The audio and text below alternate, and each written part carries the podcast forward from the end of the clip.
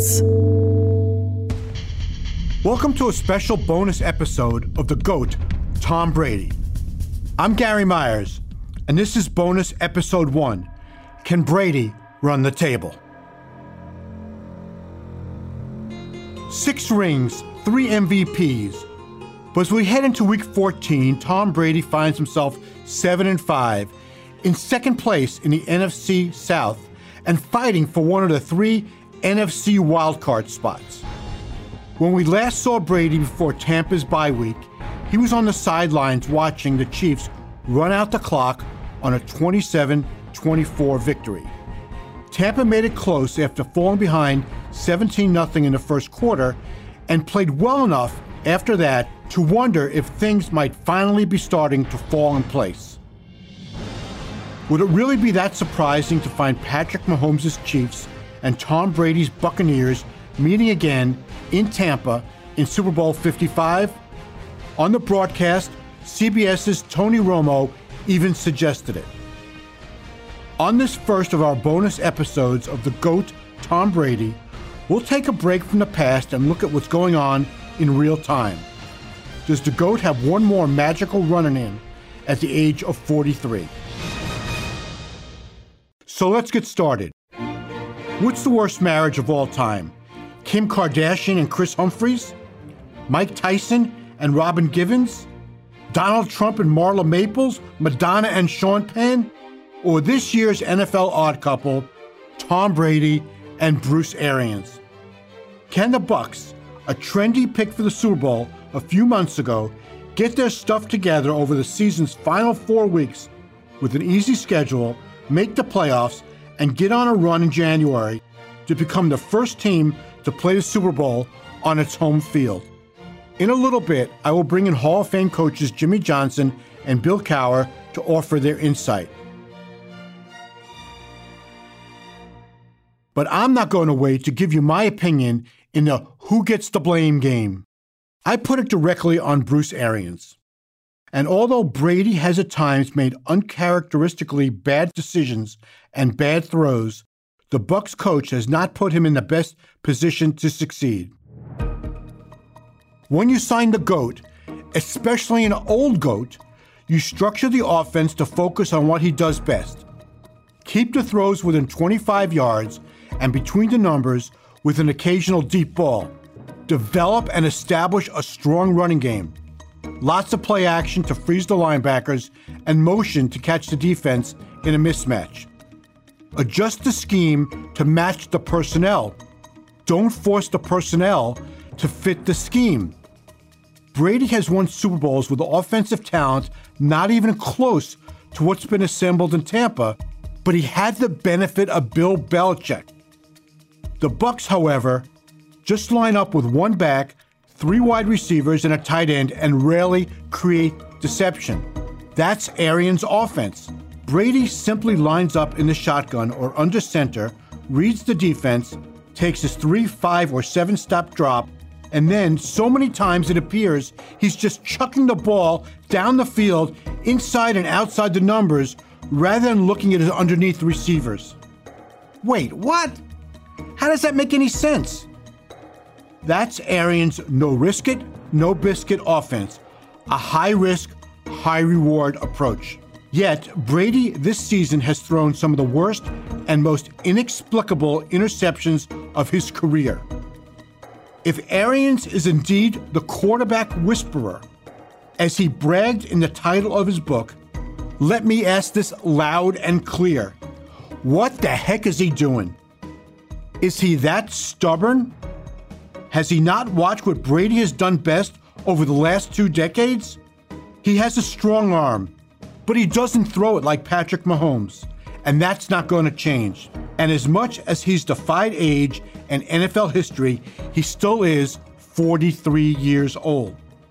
I asked Jimmy Johnson, who won two Super Bowls in his five seasons with the Cowboys, if he thought Brady and the Bucs were underachieving don't know that they're underachieving. I, I, I don't know that they have met expectations, though.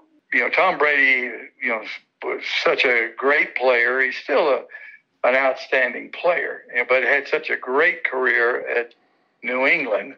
And, you know, when you see the collection of talent with the Tampa Bay Buccaneers, you know, there was a lot of speculation that, oh boy, this is going to be a Super Bowl team. Uh, but it doesn't happen that fast. Uh, it's taken time for him to adjust to that style of offense and to those players, especially not having an all season and not having many camps. Uh, you know, it, it's uh, taken some time. I think they have played good, uh, but the expectation was that they'd play great.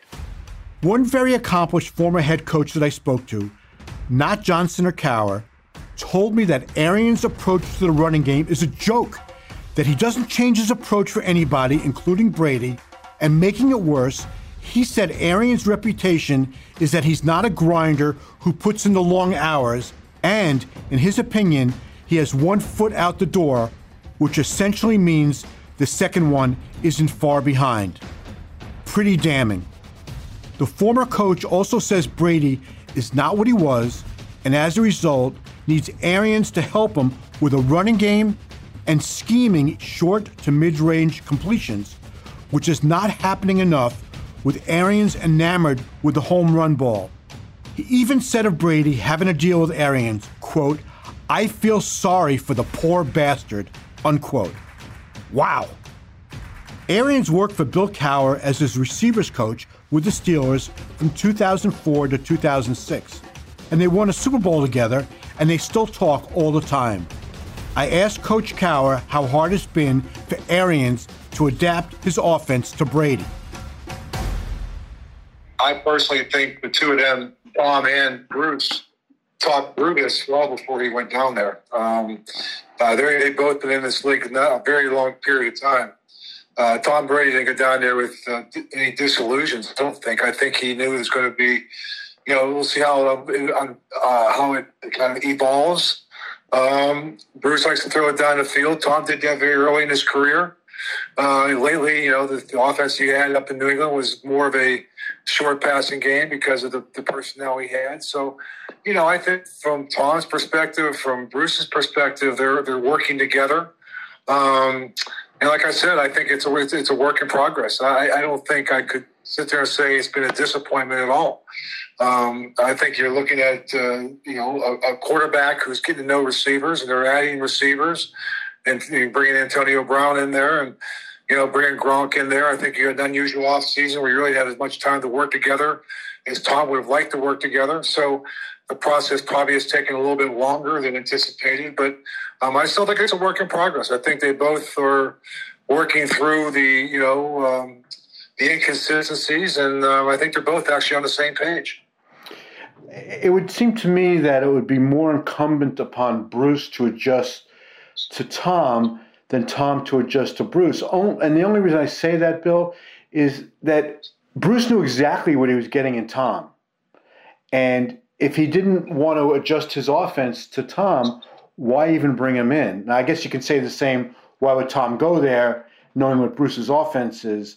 But I think that Tom has been more successful running his offense in New England than Bruce has been successful, more successful than Bruce has been. What, what's your feeling about that? I mean, who should have been making the adjustments here? Uh, see, I, I don't think it should have to be one or the other. I think what you're looking at is two men who have run two different offenses and they're in the process of working through what's in the best interest of the team they have. Okay. I don't think it's a total commitment need to be made by one or the other. And so um, I think Tom again didn't go didn't go in there with any disillusions about what he's walking into. Um, you know, I think they're again they're working through it, and uh, I think actually they're both on the same page. Tom Brady is the way he is because he loves challenges. He loves to be pushed. Um, he, he is the ultimate competitor. Um, you know, he's you call him the GOAT, and I would call him that. And the reason he's been that way is he holds himself to a higher standard. He does, he's not afraid of challenges. Um, he's not afraid of taking the criticism that goes with, with being accountable for, for your play. Um, I respect that about him. So I think they're definitely are on the same page. I think sometimes the perception we have of it is we're looking and seeing, looking for something, but a lot of times the noise on the outside is a lot bigger than the noise on the inside. You're listening to a special episode of the GOAT, Tom Brady. We'll be back in a moment.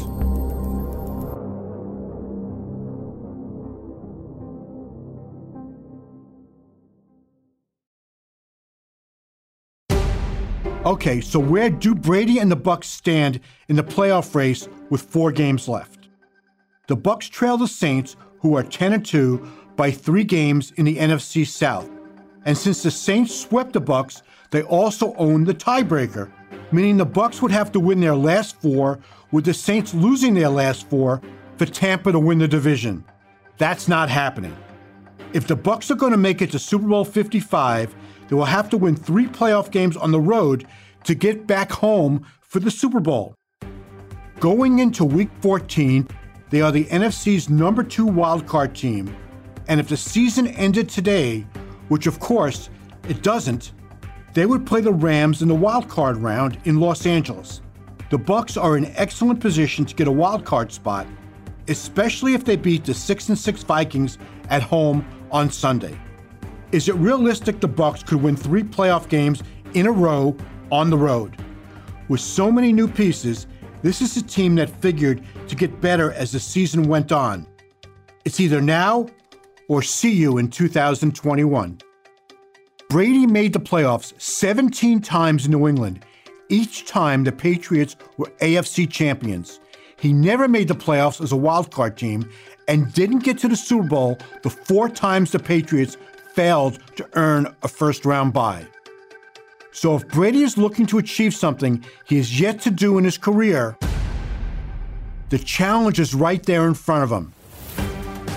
He's also trying to join his buddy and former number one rival Peyton Manning as the only quarterbacks to start and win Super Bowls for two different franchises. Cowher knows from experience winning the Super Bowl as a wild card team in 2005 that the Bucs are not in an impossible position. We were 7 and 5 in 2005 and we got pushed to a point where we lost three in a row, and it kind of brought out the very best in us. So, you know, I don't think we can sit here and, and, and try to quantify their season based on 12 games. Right. See how this thing plays out, and we'll go from there.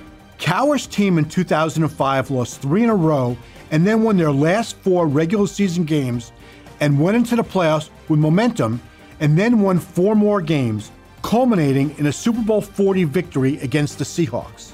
The Bucs have now lost two in a row to the Rams and Chiefs and play the Vikings at home, then go to Atlanta and Detroit and finish with Atlanta at home. The combined record of their last four opponents is only 19 and 29. Now back to Brady. His passing game is based on getting the ball out of his hand quickly and having a productive slot receiver who is always open, like he had with Wes Welker and Julian Edelman in New England. He certainly has those options in Tampa with Antonio Brown, Chris Godwin, and Scotty Miller. But they need to be incorporated more into Arians' offense. Another coach told me Arians never second guesses himself on anything, so he's not questioning his approach or questioning his decision to sign Tom Brady. Yet another coach told me Brady had the luxury of playing in a disciplined system in New England for Belichick, who he called the greatest coach of all time. On the other hand, the Bucs are an undisciplined penalty machine. Even so, I'm hearing from insiders that the reported friction between Arians and Brady really doesn't exist, that they are focused on a strong finish, but clearly the results have been disappointing. Again, if you're going to bring in the GOAT after he's basically put out to pasture by Belichick, then put your ego aside Run what the GOAT does best and what is best for the team. If Arians is indeed married to no risk it, no biscuit, rather than Brady's high percentage, low risk approach, then the Bucs should not have signed him. At one point in this season, Brady missed 22 consecutive passes of 20 yards or more. But in Arians' defense, that included some wide open throws. Just based on their resumes, Arians should defer to Brady. Let's compare. Tom has been to nine Super Bowls, won six, and been the Super Bowl MVP four times. All are NFL records. Arians has been on the staff of two Super Bowl championship teams as the Steelers wide receiver coach in 2005 and the Steelers offensive coordinator in 2010. The edge, of course, goes to Brady. The Bucs have gone on a three-game winning streak twice this season, but losses to the Rams and Chiefs at home before the bye last weekend gave them their first two-game losing streak. In their most recent game, they fell behind the defending Super Bowl champion Chiefs 17 0 before losing 27 24. Defensive coordinator Todd Bowles didn't adjust a single coverage on Kansas City wide receiver Tyreek Hill until it was much too late. Hill had seven catches, 203 yards receiving, and two touchdowns in the first quarter. That was much too much of a disadvantage for Brady to overcome. However, the Bucs 38 3 loss to the Saints at home in early November was the most one-sided of Brady's career, and he was as much at fault as anybody. His quarterback rating was 40.4. His career quarterback rating is 96.9. But he outplayed Aaron Rodgers in a victory over the Packers in the sixth game of the season, so although his skill set has no doubt diminished, it has not disappeared. Against the Packers and Raiders, Brady made a statement that 43 is the new 33. In some of the bad losses, 43 looked like the new 53. In those games, Brady's passes lacked zip and accuracy, and he's had happy feet in the pocket. His decision making, always his strength, seemed out of whack in those losses.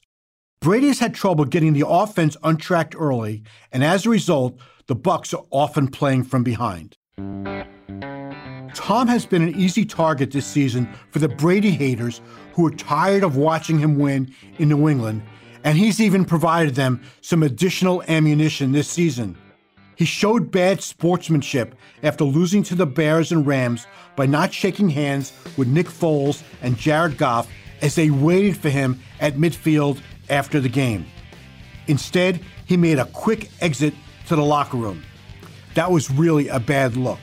He can't even blame the pandemic protocols because just six days after stiffing Goff, he was shaking hands with Mahomes after losing to the Chiefs. Brady and Arians did not sign a prenuptial agreement.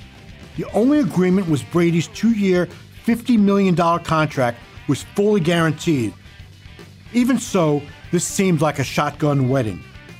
The 68 year old Arians, the second oldest coach in the NFL, paired with Brady, the oldest player in the league. Arians knew he wasn't winning the Super Bowl with Jameis Winston, who threw 30 touchdowns and 30 interceptions last season, and Brady took one look at the depleted roster in New England and the embarrassment of riches of wide receivers in Tampa and moved into Derek Jeter's house in Tampa before the ink on the rental lease was dry. The biggest story in the NFL before the season opened is still the biggest story, where Brady and Arians each too set in their ways to allow their contrasting offensive philosophies to mesh. They each knew what they were getting into when they walked down the aisle. It's way too late for an annulment, but with the Bucs coming off their bye to play the Vikings, it will be interesting to see if their self scouting during the time off pinpoints what has and has not worked so far and if adjustments are made. Will result in Brady being more consistent and efficient down the stretch. You're listening to a special episode of The GOAT, Tom Brady. We'll be back in a moment.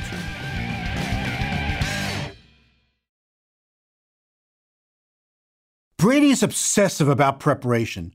The lack of an offseason prevented him from getting into work with Mike Evans, Chris Godwin, Cameron Brate, OJ Howard, and Ronald Jones. He did run a couple of ill advised workouts during the pandemic that drew a lot of criticism. Those were held at a Tampa high school. He was trying to make up for lost time before training camp. The Bucs have Jones, a very good running back. Hey, he had a 98-yard touchdown run in Carolina a few weeks ago. But there are weeks Arian just ditches the running game too early and forgets about Jones. He's carried the ball 10 times or fewer, five times. The Bucs signed Leonard Fournette as a complement to Jones, but he's been pretty much a non-factor so far. Brady has also underutilized the super talented Evans, who he has endorsed as a Hall of Fame receiver. They've had a hard time developing chemistry other than on one yard fade passes in the end zone. Evans does have 11 touchdown catches, one short of his career high. The Bucs signed Rob Gronkowski before the season, bringing him out of his one-year retirement, and Antonio Brown during the season at Brady's request. Gronk has been more productive lately, but Brown hasn't done very much. Brady was conditioned to criticism from Bill Belichick in New England, but was always in a team meeting or on the practice field, never in public. Belichick never criticizes any of his players in public. Arians is honest and unfiltered in his press conferences and has blamed Brady when he deems it his fault if a play breaks down or a pass is picked off. Brady shrugs it off. If Arians' critiques bother him, he will never admit it. Just to recap here, Brady has thrown 11 interceptions in 474 pass attempts after throwing eight in 631 pass attempts in his last year in New England. Brady is on pace for 632 attempts, which would be just five short of his career high set in 2012 when he was 35 years old. He projects to have 14.6 interceptions, rounding off to 15. He has thrown a career high 14 in three different seasons. He has 28 touchdowns on pace for a very productive 37. As I said earlier, Brady's going to have to take the long road to get to the Super Bowl. Cowher Steelers did it in 2005 by winning in Cincinnati, Indianapolis, and Denver, and then beating Seattle in Super Bowl 40. The 2007 Giants won Tampa, Dallas, and Green Bay before beating Brady and the Patriots in Super Bowl 42 to end New England's dream of a perfect 19 0 season. The blueprint is there for Brady and the Bucs to follow. Here's Cowher again. Look where they are. They're seven and five, just lost two in a row, and everybody from the outside is counting them out. The only thing about the difference here is when, when we were there, it didn't matter because the noise was a lot bigger on the outside. Inside, we knew what we had to do, and we knew the players we had. So I wouldn't uh, discount this team quite yet. So who is to blame for Tampa's sluggish first 12 games? I asked Johnson. I don't know there should be a blame on anybody. Uh, like I said, you know, they have played very good at times. Uh, they've had a couple of disappointments. But uh, I think because of the lack of time together, uh, those disappointments should have been expected. And uh, I fully expect them to continually to get better. Uh, even though the season's more than half over, I, I think they're going to get better as the year goes on. I think they will be a very dangerous playoff team. There's a lot of seasons still to be played in a year that has been anything but normal. Perhaps the bye week gave Brady and Arians a chance to work out the kinks and keep this marriage out of divorce court. And let's not forget this team is not accustomed to winning. The Bucs have not made the playoffs since 2007. The last month, the last 4 games and anything that happens in January will be fascinating. I'm Gary Myers and thanks for listening to our bonus episode of Tom Brady's first season with the Bucs. Check out the next episode of our series, The GOAT, Tom Brady, available on Sunday.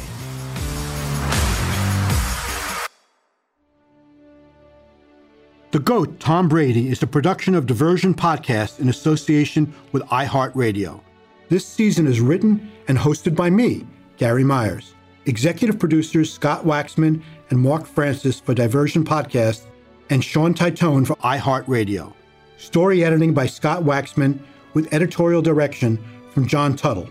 Editing, mixing, and sound design by Mark Francis. Archival research by Brianne Murphy. Verna Fields is our technical producer, and our Director of Marketing and Business Development is Jacob Bronstein. Special thanks to Oren Rosenbaum at UTA. Find Diversion on Twitter, Instagram, and Facebook at Diversion Pods. And let us know what do you think of the show? Send us your questions, your comments, and even your critiques. That's Diversion Pods on Twitter, Instagram, or Facebook.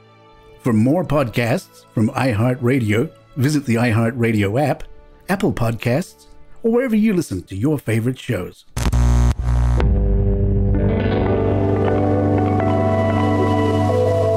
Diversion Podcasts.